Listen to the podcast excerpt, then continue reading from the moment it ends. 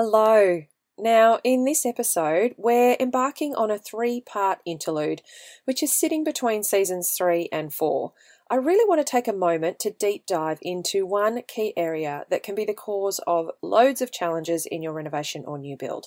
So, we'll be spending the next three episodes discovering what this key area is and what tools you have at your disposal to get it right. And these will be shorter, sharper episodes to really bolster you, uh, your toolkit in navigating your project. So let's go. Welcome to Get It Right with the Undercover Architect. This is the podcast all about designing, building, or renovating your home. I'm your host, Amelia Lee.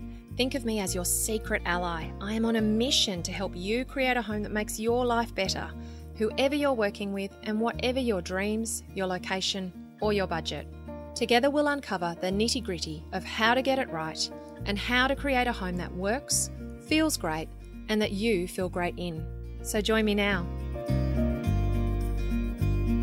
So, why this interlude? Well, Season 4 is going to be a cracker and it's coming soon, and it will be a big season of 12 episodes that are packed with loads of great information for you. But I knew that there were some key tips that you could learn first that would set you up really well for what we'll be covering in season 4. So that's what this interlude is all about. We're going to be spending three episodes deep diving into one topic, one tool, one key area. Now, this may seem like a lot of time on just one thing. However, I'm not overstating it when I tell you that this one thing can be at the heart of most building disputes, errors, costly mistakes, and in fact, a lot of serious litigation cases uh, can be credited back to this one thing failing or missing. So, what is it? What is this one crucial tool? It's communication. Now, when communication is done well, it helps projects run smoothly, it achieves great outcomes, and it creates homes that are a joy to live in. And when it's not done well, well, it's how projects can unravel, how money and time is wasted, how loads of stress is caused as well, and the whole experience of renovating or building can be made completely awful.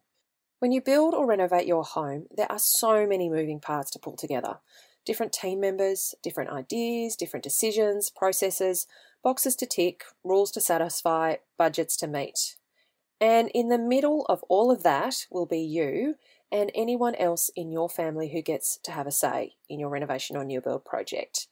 And together you'll be figuring out what you want from your finished home and how you're going to bring it to life. Now, that's the sometimes hilarious, sometimes totally infuriating thing in the midst of all of this, isn't it?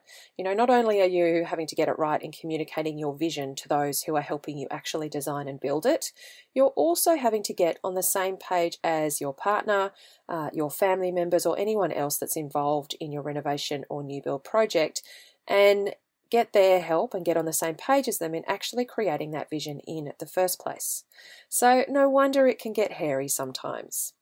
Now, in this episode and in the next one, I'll be taking you through some of the most important elements of communication for your project and how to use them successfully to get great results and save yourself headaches along the way. And then in the third episode of this interlude, I'll be sharing some key mistakes that I see people make when it comes to communication so that you can avoid these as well. So, these are seven communication tools to help you when navigating your renovation or new build. And I'll take you through now the first three that you can use before you start building your project. So let's talk about communication tool number one your team. Now, when it comes to your team, communication will really relate to three main areas. It will be how you choose them to enable simple communication, how you then communicate with them to get your vision brought to life, and then how they communicate with each other to create your finished home. Now, whether you're outsourcing everything in your renovation or new build, or you're acting as your own project manager, or perhaps you're even own a building, you'll be assembling some sort of team to help you deliver your home. Selecting them well can be key to helping your project run smoothly because it makes communication simpler and more efficient from the get go. So think about it like this Have you ever had a conversation with someone who really didn't share your values or your sense of humour or your outlook on life? it can be incredibly frustrating and confusing because you just don't see eye to eye. And it's actually like speaking an entirely different language from each other. This is not the type of communication that you want between you and your team members. So, when you're selecting team members, look for like minded individuals and companies. And when you do this, you immediately put yourself ahead of the game. Because if you can find people and companies to work with who do see eye to eye with you and who particularly understand your vision of your home and who work with other clients that are like you doing similar projects, you will honestly cut out so much hard work for yourself because you'll be speaking the same language as those that are helping you and you'll be aligned with support and, exi- and assistance that will propel you faster and more smoothly towards achieving your outcome. And what's more, you'll actually have a lot more fun doing it because you'll be around people who you really enjoy spending time with. You know, you don't have to be buddy buddy. You can keep things professional so that you feel that it's comfortable to provide feedback, particularly if things get a little bit sticky or difficult. When you get along with your team members and you feel that you can communicate with them and they understand, it's so much more enjoyable in the long run. Now, in addition to being able to communicate with your team, as in you to your team, your team also needs to have communication facilitated between them.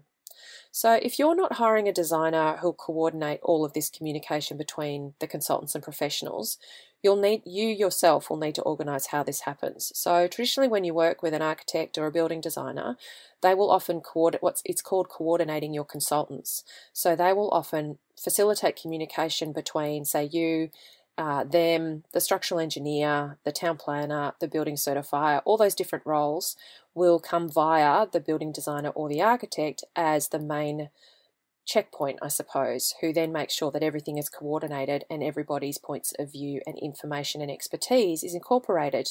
Now, if you're not having a designer do this job for you, then you'll need to be that point of contact between all your team members or you'll need to be giving them instructions about how to communicate with each other so that they can coordinate it between themselves.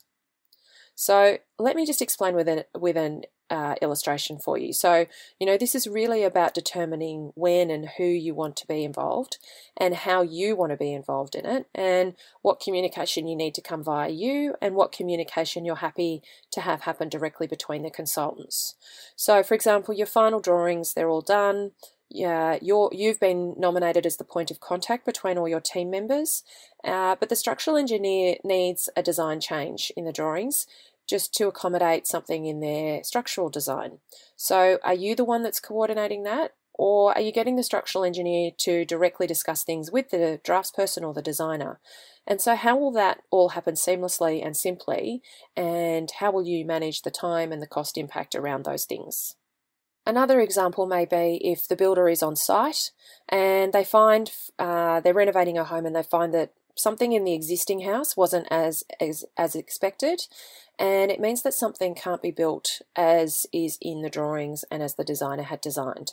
So does the builder call you in that instance or do they call the designer? Are you still working with the designer at that point? Do you have them on an hourly rate? for things such as this. You know, how does that communication work between you and your team in order to manage these changes? So make sure that your team knows when they need to involve you and when they just need to let you know the outcome. You know, perhaps perhaps the the the benchmark might be that whenever it's going to cost you extra time or money or it's going to change the look of something in or around your home, then that's when you want to be notified. You know, otherwise you don't need to know. Uh, or perhaps you want to be across every single detail, okay, because you're managing work on site and you're attending the weekly site meetings and you're project managing or owner building your job. So, you know, this is ultimately up to you, but it's really essential that you set the expectations in how you want this communication to occur. Now, let's look at communication tool number two, which is your brief. So, I've spoken about your brief before in the podcast, right back at the beginning. And, you know, basically, your brief is the formal communication package or document that you use to explain your vision for your project. Your brief, though, is not only used at the beginning, you can actually use it for the duration of your project to help everyone be on the same page as you. And it can become the means by which you spread your vision. And it's the benchmark that you can use to check yours and your team's performance by. So, how do you get clear about your brief? Well, the best brief tells a story. It tells a story about you, your family, your lifestyle, and how you wish your home to help you live this way. So, articulate some of the ideas around uh, certain types of questions as you create an overall picture for your home. So, these questions will be things like who who you are, who your family is, how many there are of you, your ages. Will this change? Have you got other people turning up in your home, babies arriving, parents moving in? If you're renovating, also share what you know about your existing home. What's its age, its condition? You know, what are the things that you love about it and what completely frustrates you? If you're building new or you're renovating, what do you love about the land that your home will be or is currently sitting on, you know? And what don't you love about it? What do you want anybody to be aware of uh, that needs to be managed or um, minimized in the design of your home. What are you actually seeking to achieve by doing this project? You know, what are the big picture goals? Because these are really important to have in your brief. And how do you want your home to feel? One of the ways that uh, I recommend that you do this is you actually sit and and try and envisage how you want to feel in your finished home and what you're most looking forward to about it. And just write down those thoughts because that will often tell you how you want your home to feel overall. And then, of course, you need to list the practical stuff in your brief the spaces, the rooms, you know, any minimum dimensions that you want adhered to, must haves, wish list items, all those types of things. You also need to include your budget. Do not forget your budget, it needs to go into your brief.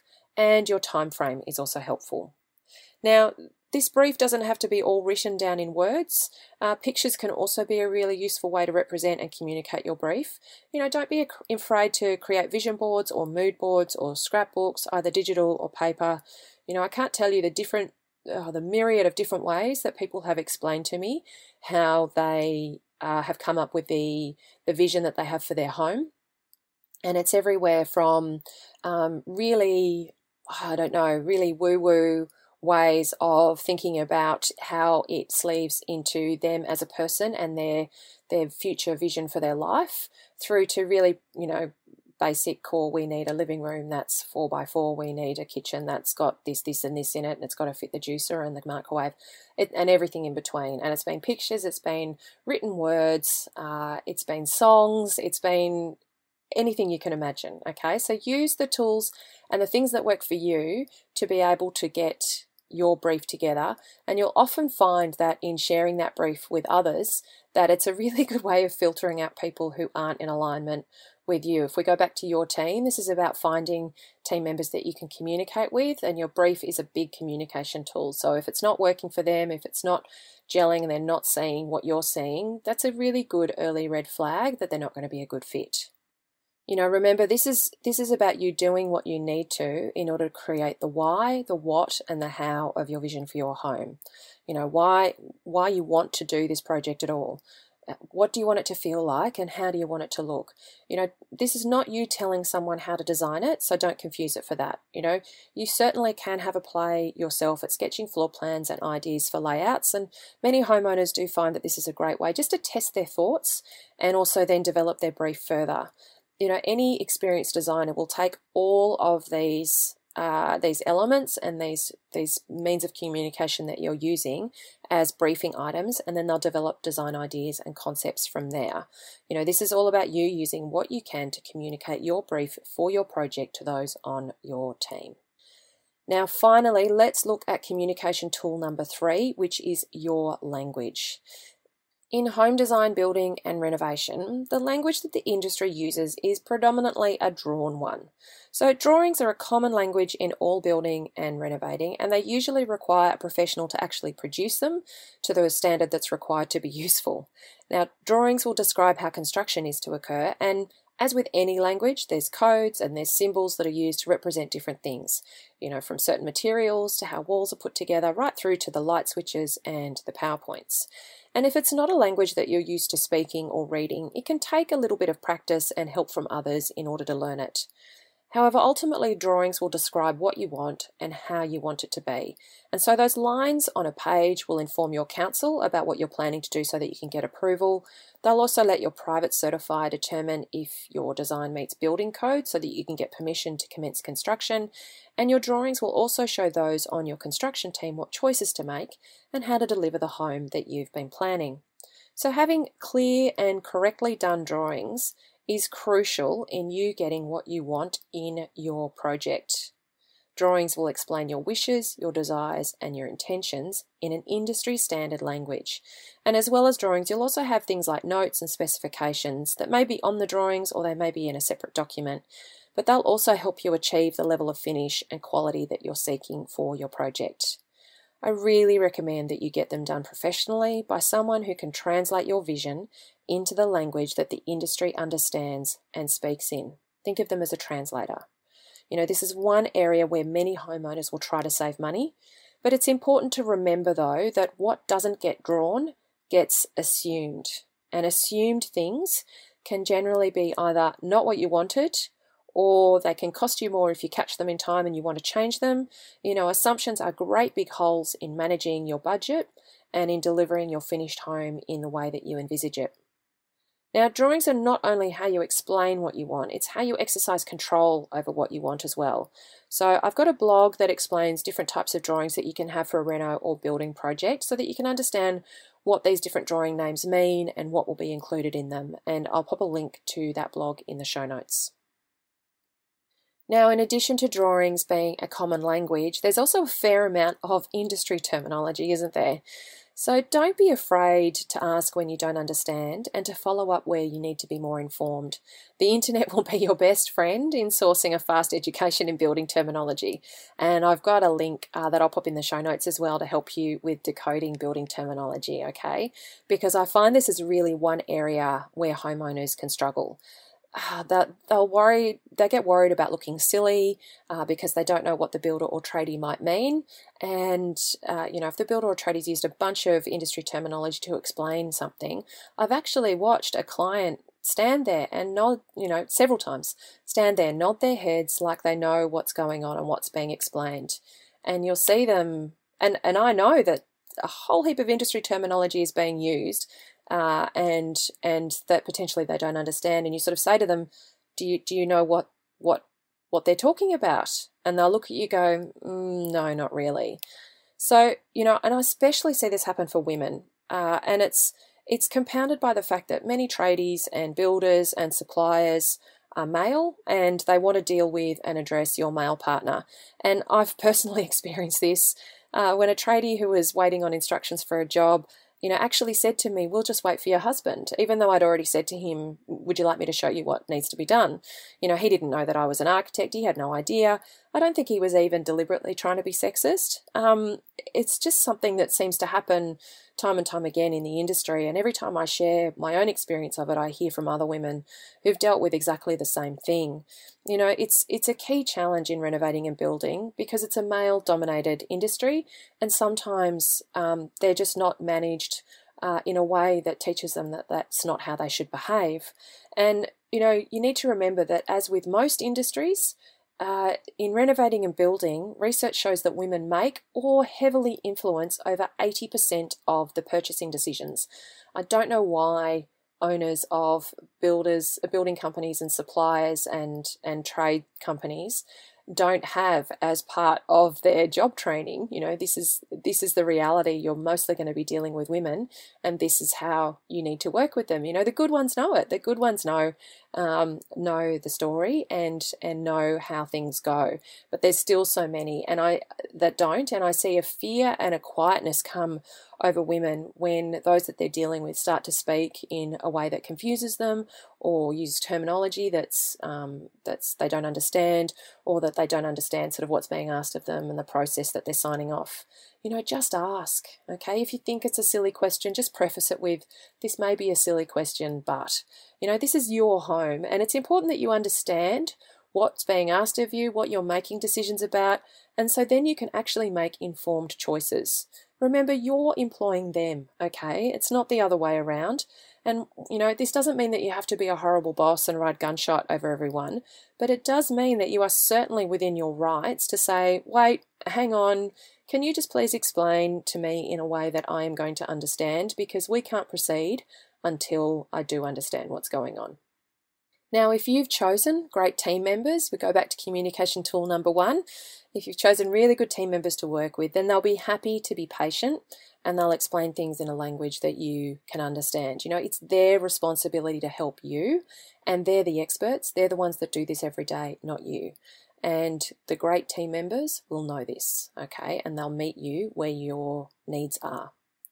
Now, remember to head to the show notes. I'm gonna, uh, I'll have a bunch of links in there to help you with these first three tools, and that's the end of episode one of our interlude. So, just to recap, those three communication tools to be aware of are your team, your brief, and your language. Now, in the next episode, I'll be taking you through four more communication tools that you can use in the lead up to building your project and during the construction of your renovation or new home. I look forward to sharing those with you then.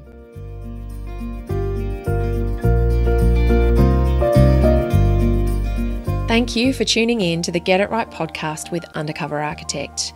Now, if you head to the Undercover Architect website, you'll see loads more helpful information on how to get it right when designing, building, or renovating your home simply and with confidence. Not only can you see all the podcast episodes there, there's also a wealth of written blogs and of videos too, covering all sorts of topics. And there's other ways as well that Undercover Architect can give you more support and guidance for your project.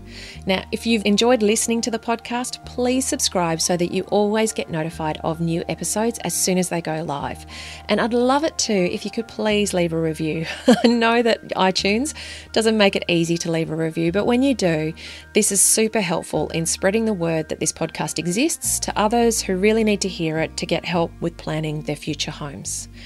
This has been Amelia Lee from Undercover Architect. Thank you for listening and for letting me be your secret ally. Looking forward to next time. Bye.